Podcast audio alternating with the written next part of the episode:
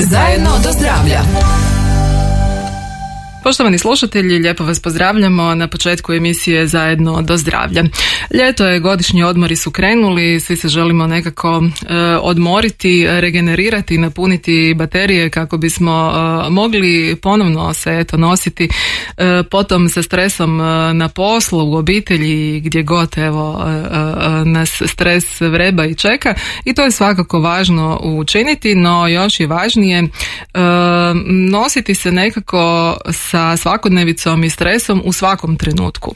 Zato vam danas predstavljamo uh, jednu od najmoćnijih tehnika za smanjenje stresa, uh, mindfulness. A s nama je jedan od začetnika mindfulnessa u Hrvatskoj, uh, Tomislav Tomić. Dobar dan, dobrodošli. Dobar dan i hvala što ste me pozvali. Evo za početak možda da predstavimo vas. Certificirani ste mindfulness trener i trener za trenere, mogli bismo reći tako.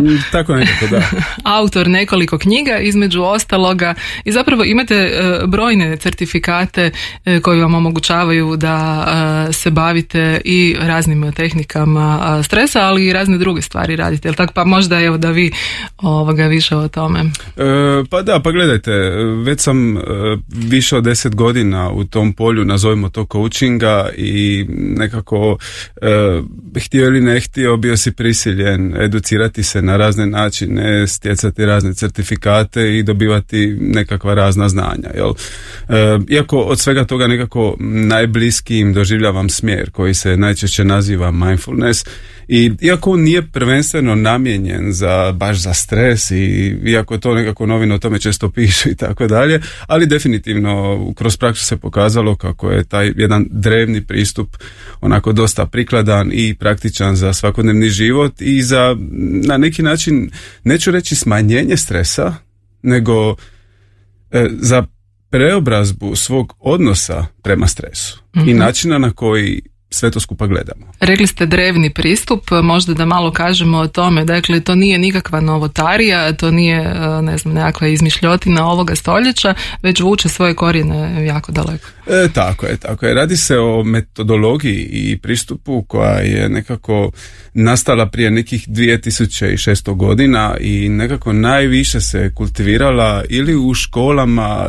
istočnjačkih borilačkih vještina ili u nekim onako taoističkim samostanima jel? i to je nekako ono kako je mindfulness nastao u izvornom obliku normalno e, u današnje doba e, mi smo to svi malo prilagodili kako bi se to znanje i metodologija i pristup prilagodio modernom čovjeku kako bi, kako bi bio praktičan za upotrebu i za današnji način života ali suština priče potječe dakle prije nekih 2600 godina i kroz to cijelo vrijeme se praktički taj pristup polako razvijao, usavršavao, prilagođavao podnebljima, kulturi mhm. i tako dalje. E sad i sami ste rekli da mindfulness nije namijenjen isključivo za stres, da tako kažemo, ali evo stres je ono što nas možda e, zanima u e, ovom e, trenutku, mhm. pa možda evo da kažemo što zapravo podrazumijevamo pod stresom i gdje da tražimo uzroke stresa, jesu li to doista nekakvi vanjski uzročnici ili ga moramo potražiti uzroke negdje u sebi?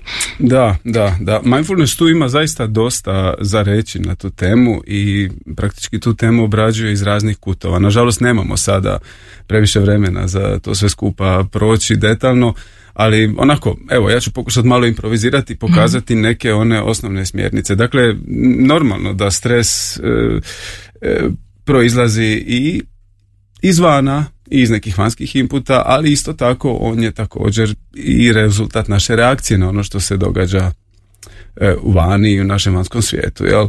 E, možda je zanimljivo primijetiti, za razliku od nekih mainstream filozofija i pristupa, da mindfulness vidi stres kao nešto što je prijateljski.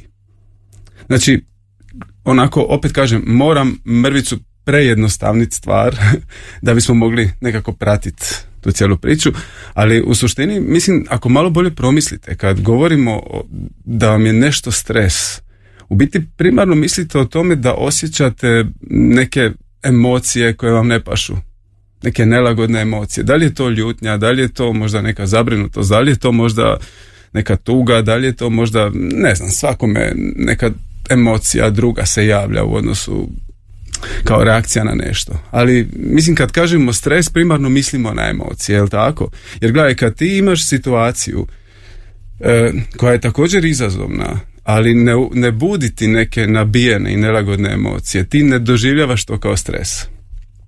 Znači, znači kad malo opet idemo korak dublje u to, stres je u biti nekako kao da se suočava sa nekom situacijom, a nisi siguran da li ti to možeš iznijeti, da li si dovoljno snažan, da li si dovoljno, da li se osjećaš dovoljno samopouzdano da možeš nekako izaći na kraj s tim izazovom. Znači, mm iz te perspektive imamo praktički znači izazov za koji ne znamo da li možemo s njime izaći na kraj i imamo isto tako pojavu i prisutnost nekoliko nelagodnih emocija.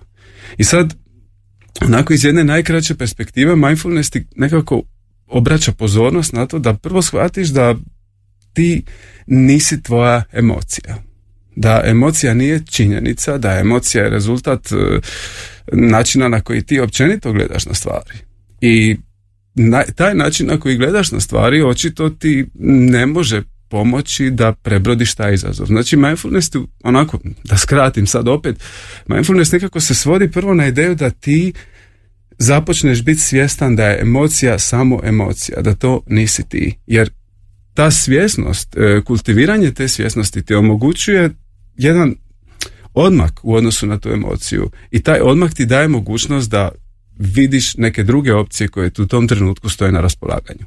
Jer svi mi imamo programirane emocionalne reakcije u odnosu na nešto. I sad recimo evo neka istraživanja moderna iz 2011. E, pokazuju nam da recimo da kad se osoba susretne sa nekim stimulansom koji ostvara stres u okolini, da se praktički prije nego što naš mozak stvori sliku o tome što se uopće događa, aktivira se naša ta programirana emocionalna reakcija koja boja sliku koju vidimo. mm Dakle, drugim riječima, e, mi smo tu zatočeni u tom nekom krugu akcije i reakcije, uzroka i posljedice, e, načina na koji običajno reagiramo na sve to skupa. I prvi korak koji nam treba jest prvo odmak od vlastite reakcije, da mi prepoznamo, gledaj, ok, ja inače reagiram tako. I ako ja reagiram tako, stvar će ostati ista.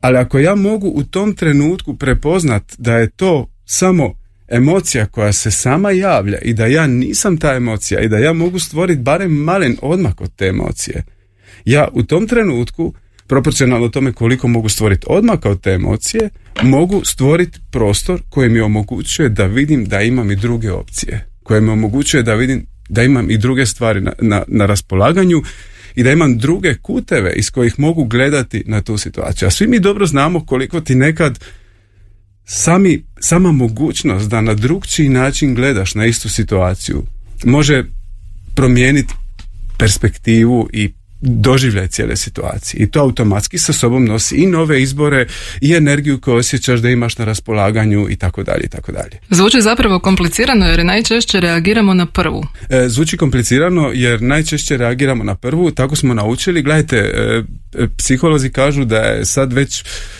ajmo ok, variraju u svojim procjenama i to ovisi o istraživanjima, ali ako ćemo se onako držati konzervativne procjene, e, preko 95% našeg ponašanja je automatizirano i predvidljivo.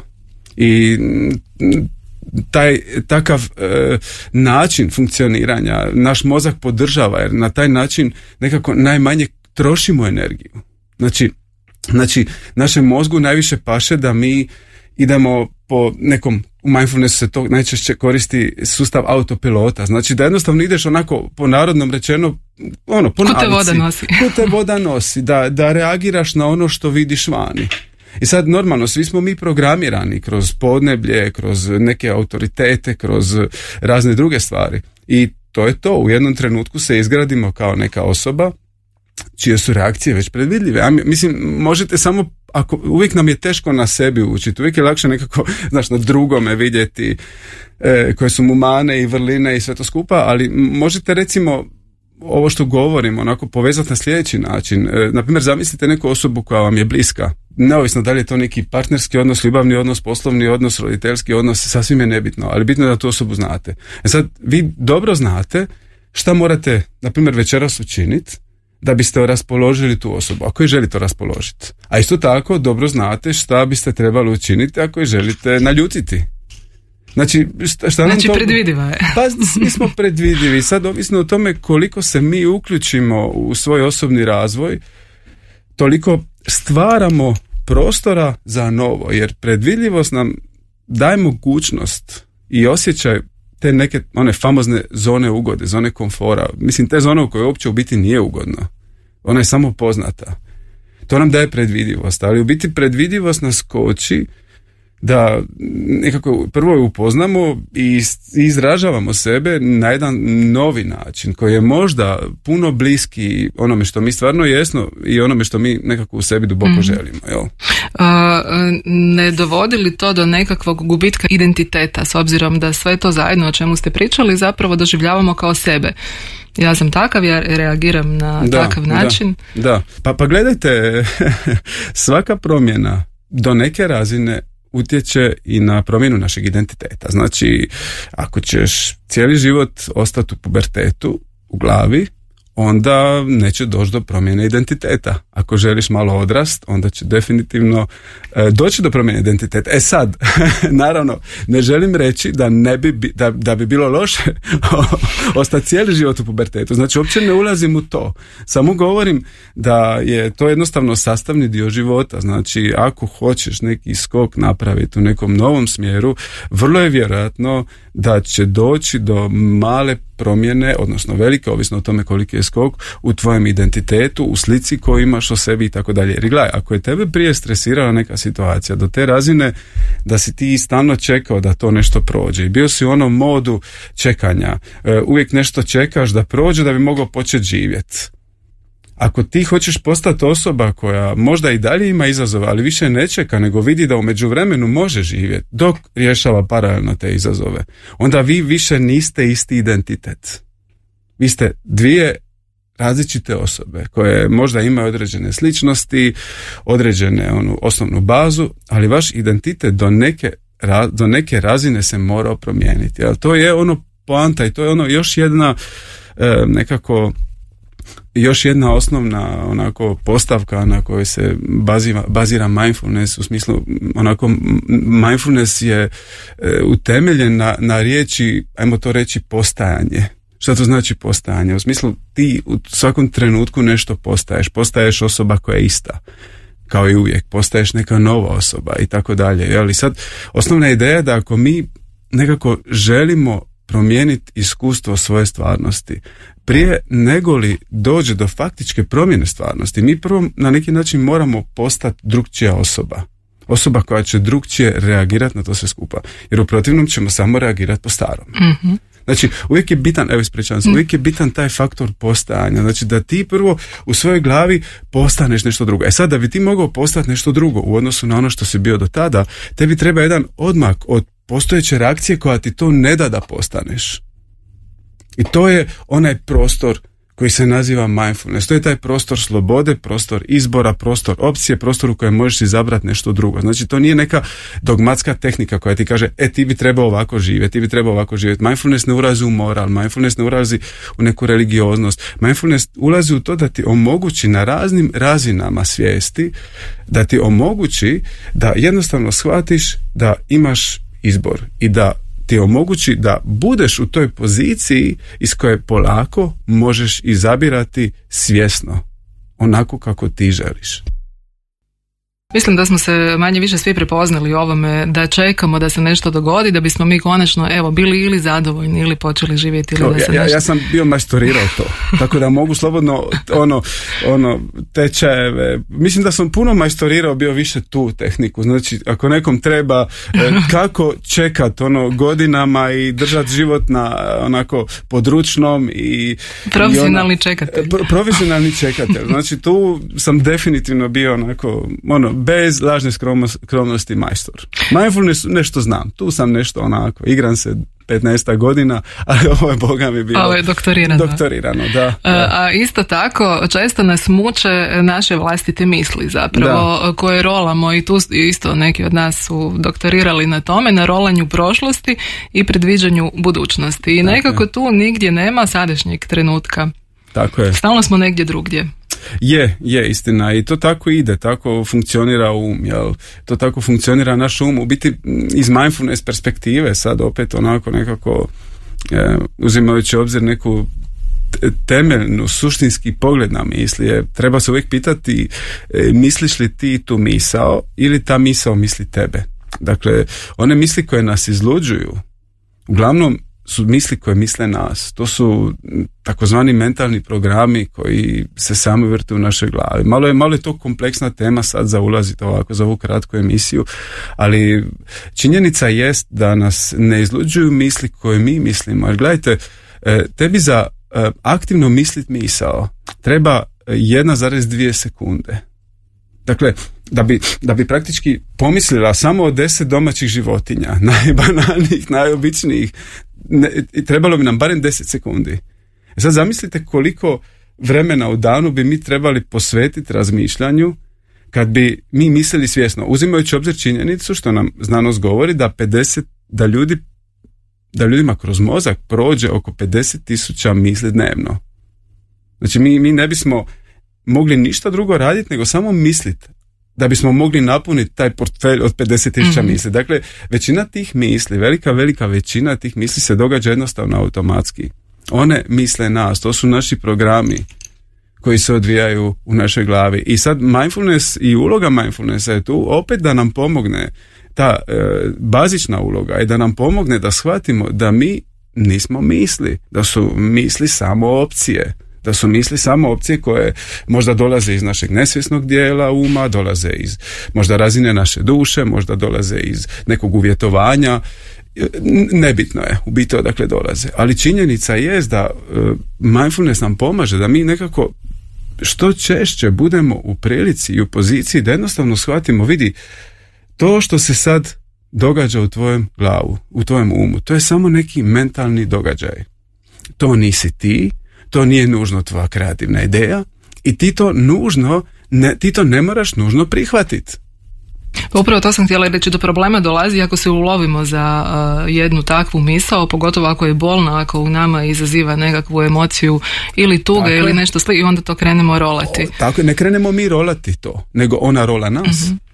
To je e, najveći poanta priča. Znači, ta misao rola nas. Znači, vi ćete jednostavno, ono, kad malo počneš obraćati pozornost na to, pa čak i bez neke mindfulness konkretne tehnike, ako kreneš obraćati pozornost na to, ti počneš vidjeti kako u nekom trenutku zbog nečeg, ne znamo zašto, u jednom trenutku dođe navala nekakvih misli.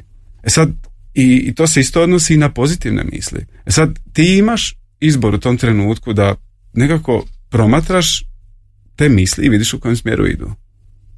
Mi imamo mogućnost, ne govorim da je to uvijek izvedivo, uvijek moguće, mislim svi smo ipak ljudi i reagiramo i tako dalje, ali nekako cilj je, cilj je nekako uvijek ono pravilo 1%, ono, aj ti nemoj težiti nekoj perfekciji, nemoj težiti nekom majstorstvu, nemoj težiti e, nekim sad nerealnim idealističkim stvarima. Aj ti 1% dnevno, pokušaj biti bolji u odnosu na sebe kakav si bio jučer. To je moja neka filozofija. mm To je nešto što je ostvarljivo, to je nešto što je dohvatljivo, to je nešto što te ne frustrira, to je nešto što možeš polako osjetiti da ideš napred, da napreduješ. Jer, jer mislim nije jednostavno prekinuti to cjeloživotno uvjetovanje e, koji su nas nekako odgajali i uvjerenje u kojem smo živjeli da si ti tvoja misao. Ja sam ljut, nisi ti ljut, meni to ide na živce, ne ide to tebi na živce, to je misao koju si ti prihvatio. Ako ti možeš izabrati koje ćeš misli svjesno misliti, ali mhm. treba ti taj odmak od te misli, to je mindfulness, to je ono nekako gdje nas mindfulness vodi. Jel? I to je nešto što treba vježbati, je li tako? tako Ništa ne ide preko noći. Tako je, tako. I mindfulness jest, kažem opet, on se razvijao i on se nekako stvorio uglavnom na području uh, Tibeta, današnjeg Tibeta i Kine i nekako razvijao se u sklopu rekao sam već e, samostana za borlačke vještine. Recimo Bruce Lee je dosta pisao o mindfulnessu, nije ga tako zvao, to je zapadnjački naziv za riječ pali, ali dosta je pisao o tom principu, e, isto tako, evo, taoistički samostani i tako dalje. E, znači, jednostavno to je kao da je mentalni trening u odnosu na, ne znam, kad ga usporediš sa ako želiš isklesati tijelo, dobiti kondiciju, mm za to ti je potreban fizički trening. Znači, da, potrebno je shvatiti mindfulness na nekoj intelektualnoj razini, da, da nekako dobiješ dojam kako to funkcionira, ali učinkovitost te metode i rezultat e, te metode dobije se tek onda kad se ipak redovito to prakticira, da. Mnogi zaziru, sad kažem mnogi, uvjetno rečeno, često se meditacija povezuje onako laički ako baš puno ne istražuješ o tome, ne prakticiraš, kao sad ja moram sjesti mirno, isprazniti glavu od bilo kakvih misli i to nije zapravo za mene jer meni stalno nekakve misli naviru. Da. Pa to znači- jesu neki stereotipi, nekako idealne meditacije. E sad, gledajte, postoji na stotine vrsta meditacija i meditativnih pristupa. Konkretno u da, mindfulnessu se ne radi o tome. Ne, ma kakvi, ti u mindfulnessu ne želiš isprazniti um od svojih misli, ti mijenjaš odnos sa svojim mislima i pravilo postoji ovako, uh, iako na to ne možeš utjecati, ali šta god je više misli tijekom vježbe, to ti daje više mogućnosti da razviješ upravo taj aspekt sebe koji ti je potreban da vježbaš mindfulness. Mhm. Znači, niti pokušavamo e, se riješiti misli, niti pokušavamo odbaciti misli, jednostavno mi nekako navijamo, ali kažem, uzalud nam to navijanje, ne kontroliraš proces. Ne samo u mindfulness meditaciji. Mindfulness poznaje razne tehnike, nisu sve meditativne. Neke se mogu izvoditi u pokretu, neke se mogu izvoditi dok se baviš sportom, neke se mogu izvoditi dok se baviš glazbom. Znači, postoji široki spektar metoda. Sad govorimo o ovim metodama koje su meditativne, ali ni, ni, niti jedna meditativna mindfulness tehnika ne teži tome da imaš ispražnjen um. Jer nemamo materijala za vježbanje. Nama treba hrpu tih dosadnih, glupih misli i što god je više njih, jednostavno imaš više prilike da vježbaš ono čemu te mindfulness uči.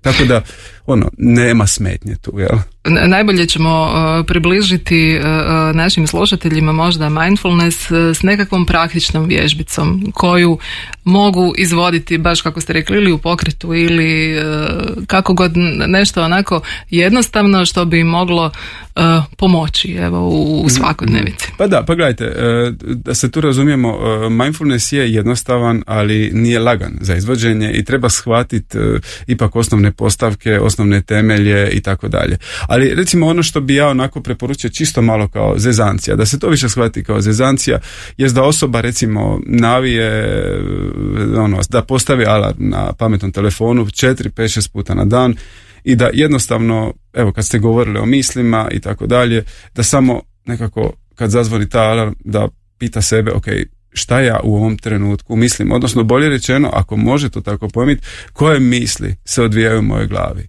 Znači, čisto da polako kroz dan i sad neovisno šta shvati, neovisno da li će išta prepoznat, nek zastane 10-15 sekundi i nastavi dalje sa svojim životom. Nastavi dalje raditi ono što inače radi. Znači, ništa ta tehnika nije posebno revolucionarna, ništa nije posebno pametna, ali jednostavno ti 4-5 puta u danu polako sebe programiraš da učiš svjesno prepoznavat koje misli se odvijaju u tvojem umu. Znači, čim ti sebi postaviš pitanje šta se sad odvija u mojem umu, ti polako prekidaš onu identifikaciju s tim mislima. Ti polako počinje shvaćat, aha, znači vidim, kužim, sad taj dio mene opet luduje da bi to išao. Kužim da on živi bez mene, kao da je to neka umjetna inteligencija koja ima svoj život. Aha, onda što više to ponavljaš tu praksu, sve više nekako dobijaš jedan uvid u tu priču, sve više vidiš koliko praktički to nije toliko ni strašno, ni opasno i koliko je to nekako nešto što ti ne moraš prihvatiti ako se to tebi ne sviđa. Znači, četiri, pet puta navit, postaviti pametni telefon da zazvoni i samo sebe pitati pitanje, ok, šta se sad odvija u mojem umu? Onako kao neka džepna tehnika za jednostavnu upotrebu, a da ipak onako kroz neko vrijeme osobi donese malo više svjesnosti i razumijevanja da mi nismo naše misli, a isto tako da nismo naše emocije. Evo, to je onako skroz uh, pojednostavljeno. Uh, ali isto tako evo ako se netko ozbiljnije želi pozabaviti time, naravno to su ili i, literatura, ali isto tako i radionice koje se mogu pohađati i koje mogu pomoći ono pod stručnim vodstvom da se onako nekako bolje uputite u, u mindfulness i naučite upravljati svojim životom. Tako je, tako je, definitivno. Evo ja i na svojoj web stranici imam recimo mindfulness training 2.0 koji je tečaj za početnike. E, to je onako digitalni tečaj koji osobu vodi 14 dana u nizu, svaki dan 20 minuta i polako uvodi u osnove mindfulnessa onako na jednostavan i sustavan način, a za one koje žele i više postoje tu i malo duži programi i tako dalje i tako dalje. I više informacije o tome mogu pronaći na mojoj web stranici jel, tomislavtomicoaching.com u svakom slučaju, evo, trebali bismo preuzeti kontrolu nad svojim životom, a ne da naše misli vode kontrolu nad našim životom. Tako? Pa, pa definitivno, mislim da nekako koliko vidim iz e, svojeg iskustva osobnog, a koliko vidim iz iskustva sa klijentima, e, ono što mogu reći je da mi se čini da ne ispadne dobro kad osoba pusti da njezine misli preuzmu kontrolu nad njom. To definitivno. Sad za ovo drugo, eto, to neka osoba sama odluči kakvu će filozofiju života imati. Ali mislim da definitivno nije dobro, poželjno za naše mentalno, emocionalno zdravlje, općenito za život, e, dopustiti mislima da vode nas. Jer mi ne znamo od koga smo to usvojili. Mi ne znamo kad je to nastalo, mi ne znamo o čemu je to stvar. I ako ćemo biti realni, e, nekako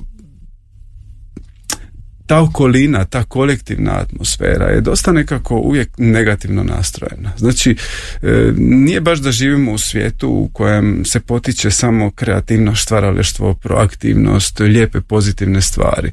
E, mislim, i novine najmanje o tome pišu. Znači ljudi nisu baš toliko zainteresirani. Tako da u biti e, trebamo uzeti u obzir da ako samo pustimo mislima da nose nas, da ćemo vjerojatno biti skloni raznim vrstama negative i lošim raspoloženjima za koja ne znamo zbog čega se događaju, ne znamo zašto šta je u podlozi svega toga. Tako da u biti nekad je stvarno dobro shvatiti da ti nisi tvoja misao i da jednostavno imaš neke druge izbore koje možeš izabrati. Evo, treba probati, pogotovo ako nas to može učiniti na kraju krajeva i boljim ljudima, je li tako? Pa ja definitivno smatram da nam može omogućiti da izaberemo kakva osoba želimo biti, a da taj izbor je puno manje ograničen našim prijašnjim uvjetovanjima. Gospodine Tomić, hvala vam lijepa. Evo, vrijeme nam je brzo isteklo. Hvala što ste bili naš gost, upoznali nas e, s mindfulnessom. Nadam se da smo pomogli evo, našim slušateljima. Da, također se nadam i hvala i vama što ste me pozvali u emisiju. Zajedno do zdravlja. Emisija je sufinancirana sredstvima Fonda za poticanje pluralizma i raznovrsnosti elektroničkih medija.